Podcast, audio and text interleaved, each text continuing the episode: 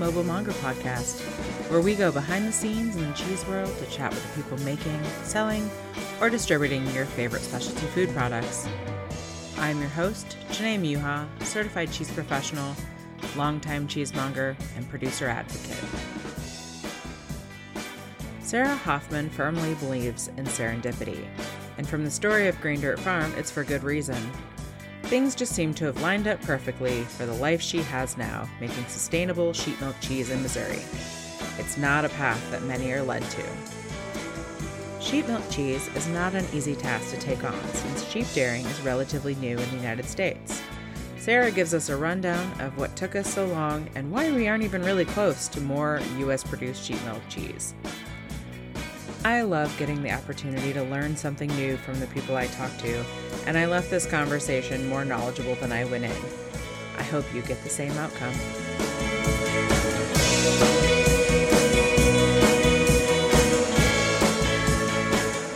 Yeah, well, hi everybody. I'm Sarah Hoffman. I um, uh, own and operate Green Dirt Farm, which is a small artisan cheese company in Northwest Missouri. Um, we started as a sheep dairy and uh, cheese making business back in 2008. And, um, uh, you know, things grew and we, you know, we're, we're really uh, loving what we were doing and making some really fantastic cheese. Um, and, uh, but discovered that uh, economic conditions made it really tough for us to be economically sustainable. And so knowing that we we really needed to obviously to be there and if we were going to have any longevity in the business, um, we then uh, sought out some other dairies that could help us grow. So we source sheep milk from from other dairies as well as our own, and we also um, more recently, in the last five years, have uh, begun to source uh, some really lovely uh, Jersey cow's milk from a local dairy. And we're making some blended milk cheeses too to help us get to that sort of um, elusive business goal of economic sustainability. the very elusive, especially when talking about sheep milk. Yes, exactly. Um, so I had the opportunity to visit and it was wonderful and it was so great to see the sheep. Um, I would just love for you to talk a little bit more about the premise behind green dirt and sustainability and all of those things that are kind of the core of your business. Sure, sure. So when I started the business, I actually started the business in 2002, but I, I didn't know how to milk sheep and I didn't know how to make cheese. So uh, then that's the reason why it took us until 2008 to actually become a licensed cheesemaker. Um, but uh, I started the business with the desire to create an environmentally sustainable small dairy on our farm in Northwest Missouri. And so that was really the um, the the heart of the business was the the and the foundation was the goal to be environmentally sustainable. Um, and uh, so and and that, and that's the reason we call ourselves green dirt is that we we know that our soil is the the foundation for everything that happens on the farm. And so we really focus on making sure that what we're doing with our soil is um, as sustainable as possible and as environmentally friendly as possible. Supporting you know um, ecological diversity on our farm is super important. We even have a role a, a, a biodiversity manager on the farm who um, has a background in conservation biology and um, you know helps us to create plans that will sustain our farm and um, help us to grow in an environmentally responsible way. Um, so we started with that premise that we wanted to find the most environmentally sustainable way to do dairying uh, and to create artisan cheeses and um, and and but but at the same time we also wanted to create really fantastic cheese. Um, I'm I'm lucky in that I uh, I have a background in um, an, an, undergraduate degree in chemistry, and that is a really good scientific foundation for cheese making. Um, and I also have a background in medicine. I practiced internal medicine for 10 years and had an interest in infectious diseases. So, uh, you know, microbiology was also a great underpinning and scientific foundation for cheese making. Um, you know, that knowledge. Um, and then I also, coming at it from a, a different angle, have um, an aunt who uh, was, uh, very formative for me growing up, um, uh, and I was very close to, who uh, owned her own cheese shop in the 70s, a gourmet cheese shop in New Jersey. And um, when I was in college, I would go there and, you know, help her put together her catering boards and uh, help her sell cheese. And she really taught me uh, all about um, good cheese, uh, uh, you know, in, a, an unusual time in the US when it was really hard to find good cheese. Of course, most of the cheese that she had in her shop was European. But um, when I was in medical school in San Francisco, she would come out and go to the fancy food show and take me along with her uh, every year. And I just look forward to that so much. So that was really kind of a, a, a real inspiration for me uh, in growing up and uh, learning about cheese. And I think it's even though I don't have this conscious recognition that um, that there was any sort of stepwise progression towards becoming a cheesemaker, I, I realized that all of those things influenced um, why I eventually became a cheesemaker and why I love doing it so much. Sounds like a perfect storm to me, really. Yeah. yeah. There's an alignment. We, we, we like to say how much we love serendipity on the farm because so many things happen uh, on the farm through serendipity and that's a great thing yeah so the other farms that you work with um, do they have the same level of sustainability are you working specifically with other companies that are in alignment with what you guys are doing well, that that's a real challenge for us is finding uh, milk suppliers who uphold our same values, and we've been fortunate that so far they have. And um, it is still challenging, though. We are, we're still looking for more uh, dairies to help us grow, who have the same values that we do. So all of our partner farmers presently um, get the same certification that we do that sort of validates our our sustainable practices. That is a animal welfare approved certification from the organization A Greener World. And their, their certification um, is terrific. I like to say for people who ask me, I, I, frequently get asked, why aren't we organic?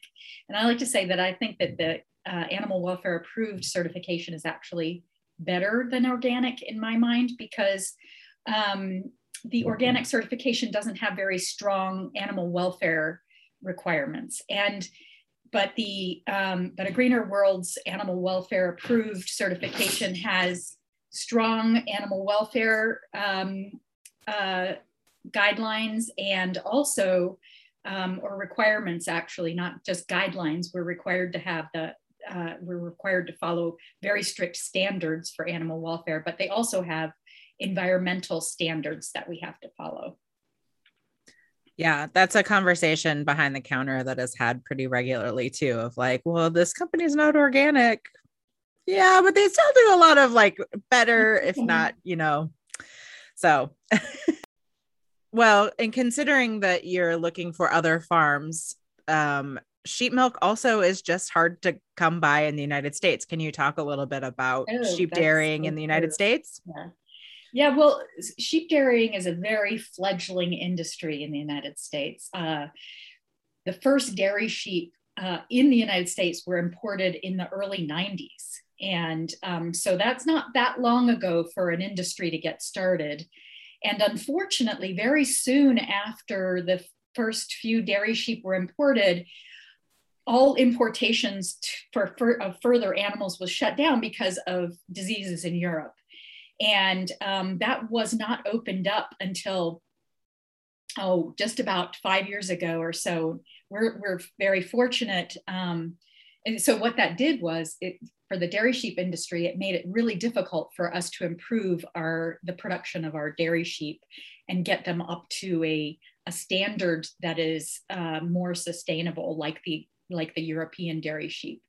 And um, so it's only been recently that we've been able to to bring in new genetics and start building our building our genetic potential up to something that could could possibly be more um, economically sustainable for the dairy sheep industry. So, because of that, there are very few dairy uh, sheep dairies in in the United States. Um, you know, primarily because it's just very, very hard going from an economic perspective, and so there are probably fewer than than uh, I think I saw a statistic recently that said there are fewer than 100 sheep dairies in the US. Um, and probably fewer than 10 of us are actually doing our own processing on the farm uh, like we do at Green Dirt. Um, but you know, it, it's it's all because people are interested and people want to milk sheep and create those beautiful cheeses that sheep milk makes um, and yogurt. Uh, but the the economics make it very challenging um, and almost impossible. Yeah. So hopefully in a couple years when we start to see more of those genetics kind of coming through and bigger pr- production then yeah. hopefully that will even itself out a little bit but exactly yeah. we're all we're all hoping for that and uh and working towards that do you also think that um one of this is just a thought process that I have around sheep just because of my like I'm not a farmer. I've only visited farms, but every time I go visit, it's like cows are usually like a little timid, but still want to come and say hi. Goats are just up in your business always. and sheep are always just kind of like, mm, not so yeah. much. So, do you think that maybe temperament has a little bit to do with why there weren't very many like sheep dairies until the 90s? No, actually, I, I, don't think that's true at all. I think temperament with dairy sheep is something that is a positive benefit. While they, okay. uh, I would say sheep in general are very um, hyper vigilant and predator aware, um, and that makes them a little standoffish with strangers. They also have have remarkable facial recognition for people and know people. So they like I can walk in amongst our sheep without them being too terribly you know dismayed and, and frightened but a new person can't do that um, and that's one of the reasons why we don't allow strangers to come in during our milking process it's too stressful for them but um, i actually think that the main reason again is the reason that we don't have dairy sheep in the us is is economic i think that that dairying in general in the us was really uh, started as a commodity and business proposition from the from the get-go. We didn't ever have a cottage cheese making industry like I don't mean cottage cheese, I mean a cottage industry making cheese like they did in Europe. Um, and they we didn't we never had those kind of ancient traditions that were handed down from generation to generation. And so cheese making when it did start in the United States was all about business. It was all about making cheese and making it at scale. And um, the cow is the is the animal that's best suited to that. And it wasn't until even the 70s when people started seeing these cheeses from europe and saying hey there are these fantastic tasting cheeses over in europe. Why don't we have these here in the us that anybody started to think about even goat cheese for example? Um, and and it wasn't until even later than that that people began to say hey what about the sheep milk cheeses of europe? Those those traditional and and and, and you know very beloved uh, cheeses from europe that are made with sheep milk. What, why don't we have any of those here? And um, that's when i think you know the artisan cheese movement really had an impact on the variety uh, of cheeses that we make here in the us See, this is why I talk to the people who know because, like, my experiences out on the farms are very different from people who are doing it every day. Because to me, every time I go out to a sheep farm, they're always like, the sheep are like, "No, I don't know you, lady. Like, stay, stay away. I don't know who you are," and that's fine. I can respect that, but it's very yeah. different than when you go to a goat farm and they just want to be up in your business and see who yeah. you are. So well, I, I have a really interesting perspective um, on on sheep because I I have uh, experience with probably the most uh, domesticated sheep breeds, which are the dairy sheep because they get handled so much. and the least domesticated of the sheep breeds in the US. So we when we started in 2002, I started with the brilliant, not brilliant idea of crossbreeding dairy sheep with uh, a, a, a, landrace breed in the US called the Gulf Coast Native. And I thought, well, th- this is a great idea because the Gulf Coast Native is so hardy and so disease resistant, and they're they're one of the one of only two uh, breeds of sheep in the world that are known to be parasite resistant. And um, so I, I thought, well, I'll just crossbreed them. and that turned out to be a, a, completely kooky idea, as many of mine have been, um, because the, the Gulf Coast sheep is basically a feral sheep. It was a, it's a, it's a fascinating breed. It was released by Spanish conquistadors off the coast of Florida and Louisiana and uh, all along the Gulf Coast and let it let just go wild in the pine barrens. And over the course of 300 years, they became more feral, and that's how they became parasite resistant too. It was very much, you know, survival of the fittest. And, um, but, uh, you know, uh, little did I know, it is foolhardy to try to milk a wild sheep, you know. and, and those sheep, they're, they're small and compact and really tough and I swear they can fly. They, you know, they can like sail over any fence, and you know, they they'll jump right into you to get away from you. It's like you know, uh, it, it, it, I uh, had it demonstrated um, quite often that it was crazy to try to uh, milk a feral sheep. yeah, well, I mean, feral sheep are good at getting away from things, so I guess yes. they are very hardy. I can say that. but compared to but, but compared to a Gulf Coast sheep, dairy sheep are incredibly tame. They're you know they are very very uh, easy to handle and um, you know very willing to uh, let people they know approach them. So that was at the beginning. Have like how many years did you do that? or try oh, to do I, that? I did that for about four years before I completely gave up on it. You're like, yeah. I can't do this anymore. this is a really bad idea. well, you know, we all have to learn a lesson somehow, I guess. Believe me, if uh, starting a business like this, I learned lots and lots of lessons. I'm sure. Um, so Green Dirt has the farm, and then you guys also have a cafe um, in town. Can you talk about the cafe a little bit? Yeah. So in 2016, um, we I knew that we needed to grow because we were we were having space issues out at the farm and we didn't have adequate room to uh, do our delivery for our e-commerce and do our shipping. And I had been looking for a place where we could expand to. And it just happened that um, this building came became available, and uh, that's that's very near the little historic tourist town that our farm is nearby.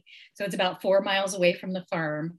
It was the building was originally built to be a winery, so it was really pretty well set up. It had a very huge uh, and nice basement that was meant for wine production, and we do all of our orders um, and fulfillment out of that basement. Uh, uh, and then we have a, um, a, a shop upstairs in in the front which was originally just going to be like just a little grocery kind of cheese shop and and we share the space with a, a local winery that's making really um, fascinating wines with uh, north american uh, indigenous grapes and so we were just going to be a, you know a little a kind of touristy um, grocery store but we found that our our menu items were really what people wanted. And we began to sell sandwiches and cheese and charcuterie boards. And that's really what took off and what customers showed us they wanted. So now we're a kind of a full scale cafe um, selling sandwiches and cheese and charcuterie boards, all of those things featuring our, our own cheese, but also um, other local small batch food makers, local and regional small batch food makers who make charcuterie and um, jams and jellies and uh, and um, natural ferments and chocolate and honey and um, pickles, all kinds of fun foods. Uh, I went, it was awesome. And the board was amazing. And I could see so many people just being like really interested to go be like, I'm going to go get a glass of wine and a cheese board. Like I could see that being like ideal for that area. Yeah. Perfect combination. Yeah. More serendipity. Gotta love it. Yeah. So let's talk about the last two years and how Yes. COVID has affected your business. Well, um, actually, when when COVID first happened, um, I was devastated and thought this is this is for sure going to be the end because how are we going to survive this? You know, shutting down what is basically the economic engine of our business was our was our little cafe, and um, and also a lot of our cheese is sold to food service, and so lots of restaurants were closing down and our orders plummeted and our and you know we were shut down for a, a month and a half in the in the cafe. Um, but i you know i had so many people working for me that i felt a very strong sense that i needed to be there for them and make sure that they were able to get through it. And um, our cheesemakers came and lived on the farm because during the during our lockdown here. And um, that was fantastic. Their their willingness to keep going and to stick with it was also a fabulous thing. And once we got through the initial lockdown we found and we were able to open up again we found that our shop was uh, positioned really, really well because we had so much outdoor eating space with picnic tables, more serendipity. Um, little did we know how much we were going to need that. But it became a place where people felt really comfortable coming, and we actually grew 30%.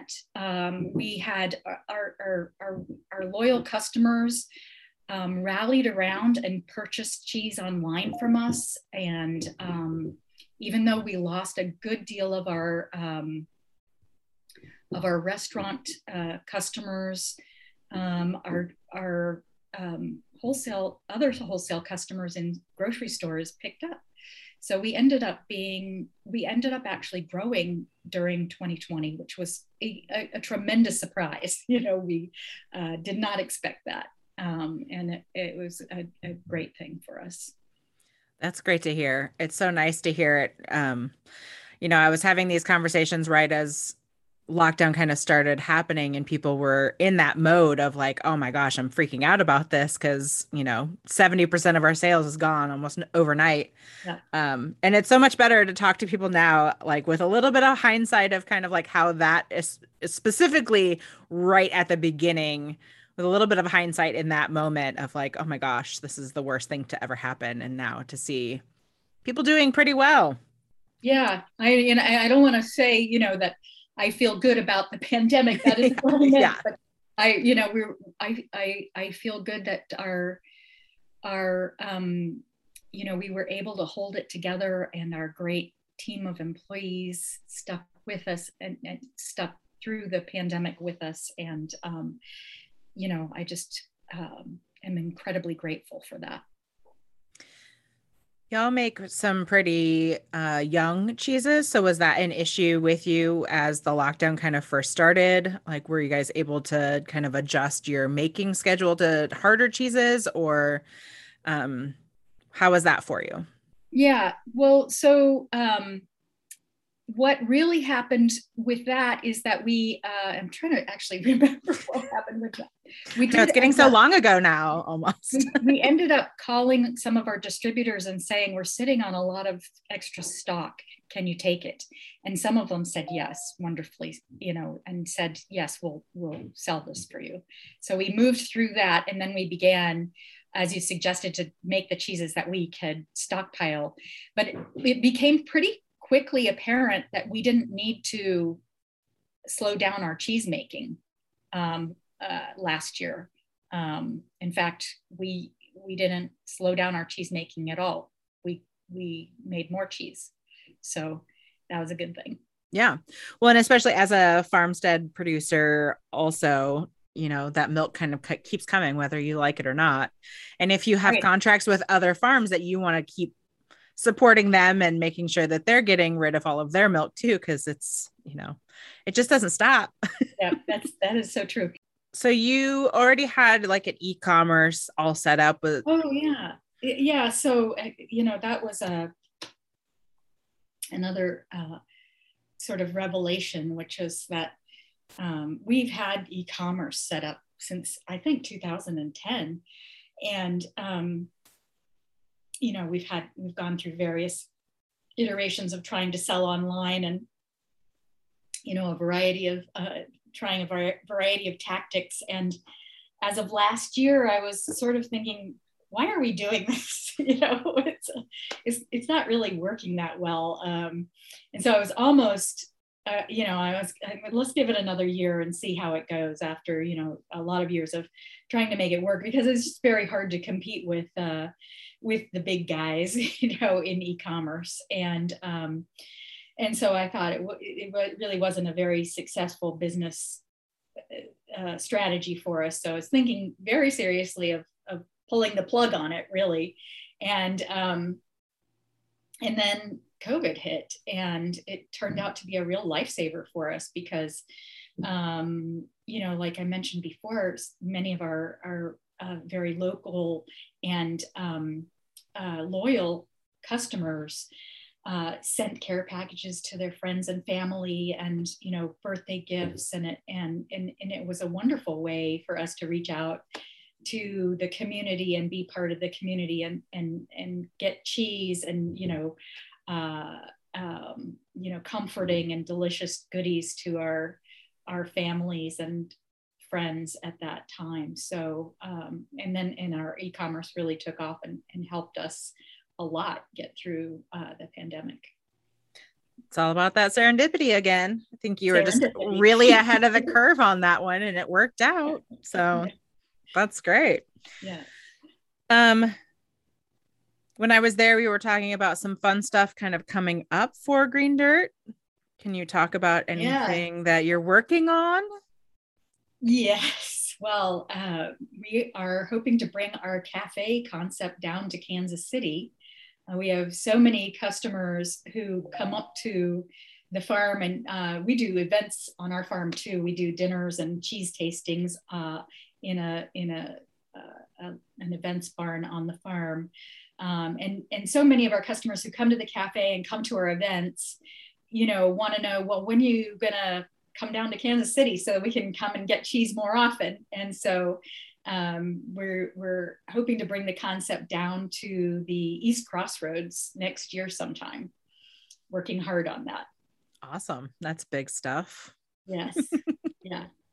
I think it'll be really fun. We'll have a, a production space there, and customers can uh, view, look into the aging room and the production space uh, from the cafe. So I think it'll be um, a, a, really fun thing for customers to come in, for our guests to see how the cheese is made. Educational and interactive. We love yeah. that. yeah. Yeah. I mean, here in Seattle, we have Beecher's where people can watch right. cheddar being made and then they can go eat it. And it's, yes. you know, it's yeah. a draw. It's a huge draw. Yeah. Well, that, that was a lot of my inspiration. I've always, when I've been in Seattle, uh, I used to live in Seattle actually.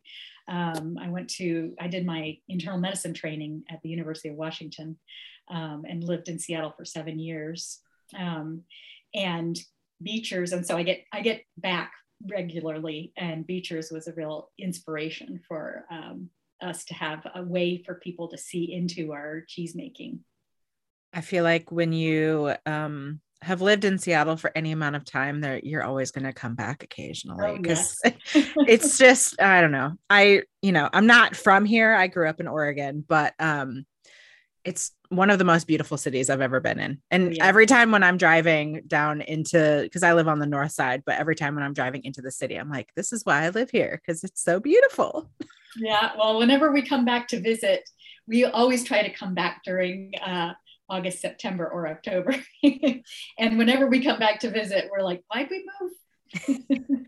because you know the good months of being here, but right, right, rainy right. season has already started here. So, you know, yeah. that's probably why. yes. uh, okay, a few more questions for you. These are kind of my like speed round ish sort of okay. questions. Uh, what's your current cheese crush? Oh, well, I have a, a quite a few, and um, but I will always come back to Red Hawk from Cowgirl Creamery. I absolutely adore that cheese. I also love Paški sir, which is a um, Croatian sheep's milk cheese, which is, um, I mean, just one of the best cheeses I've ever tasted in my life. Um, and I was fortunate enough to take a uh, cheese making class through the University of Wisconsin with a Croatian cheesemaker who taught us how it's made in Croatia. And that really uh, inspired our prairie tomme recipe. Um, so that's, that's my, uh, a cheese that I will always, always come back to. I love the thistle renneted cheeses of Spain and Portugal. Those are um, one of Azeitão is if I can get my hands on that, I love that cheese. Um, uh, what else is a cheese crush for me right now? Um, Hmm. Well, our own cheeses, of course. Well, of course. I don't know. I think you kind of nailed that question with like, do you have some deep crushes? I love that. I, I get a little starry eyed too. So I'm always like, I don't know which one. What, there's so many. It's hard to choose. Yeah, right. what cheese don't I like? Um, what is your favorite pairing? My favorite pairing. I this is a really really standard like classic pairing and it's kind of trite because everybody knows it and loves it but it's it's really really good is um, a good Stilton and port I mean so good or Stilton and um, uh, sherry mm-hmm. You know really really good I think that you know the classics there's a reason why they're classic Mm-hmm. They're yeah. just really good. So yeah, I, I, do love that. Um, uh, I also, you know, so I also love our washed rind cheeses with champagne. Um, that's a fantastic, especially our tuffet when it's in season with champagne. That's just a, a really, really good pairing. Nice. yeah. Um, your best food memory. Oh, my best food memory. Hmm, so many. uh, you know, one of my best food memories was when I was a kid. When when, I was growing up, uh, I was my dad was in the Navy, but and we so we moved like every couple of years. But um, we always lived on a small farmstead, um, and sometimes actually my dad actually had little farm businesses on the side. And um, so we always raised our own food and had lots of animals on the farm. And of course, that was naturally an inspiration for me wanted to want to do this business. Um, but uh, one of my really formative memories is of going out into the garden and just picking vegetables off the vine raw and eating them right there. Like a, a tomato off the vine from your garden, there's nothing better than that.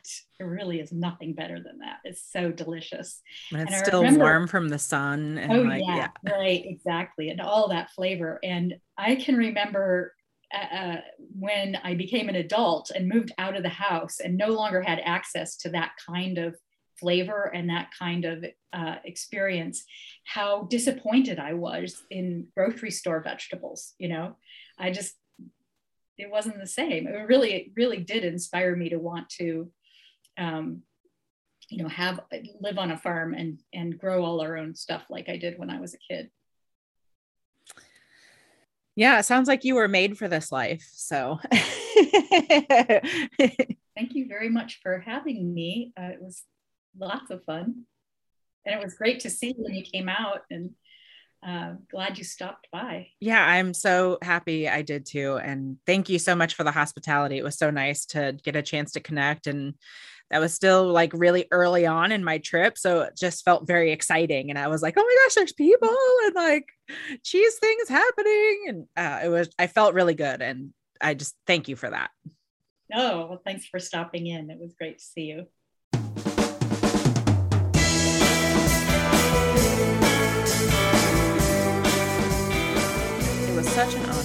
To visit the farm and get a first-hand tour of the facilities and was presented with a gorgeous platter of Green Dirt's delicious treats.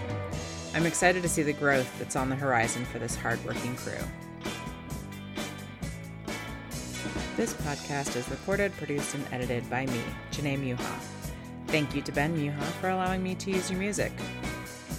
Please rate, review, and subscribe wherever you get your podcasts and follow along on my cheesy adventures at Instagram and Facebook. I post full video recordings over on Patreon and would love to hear about topics or people you think need the spotlight. Thanks for listening, and remember to keep spreading the word of good curd.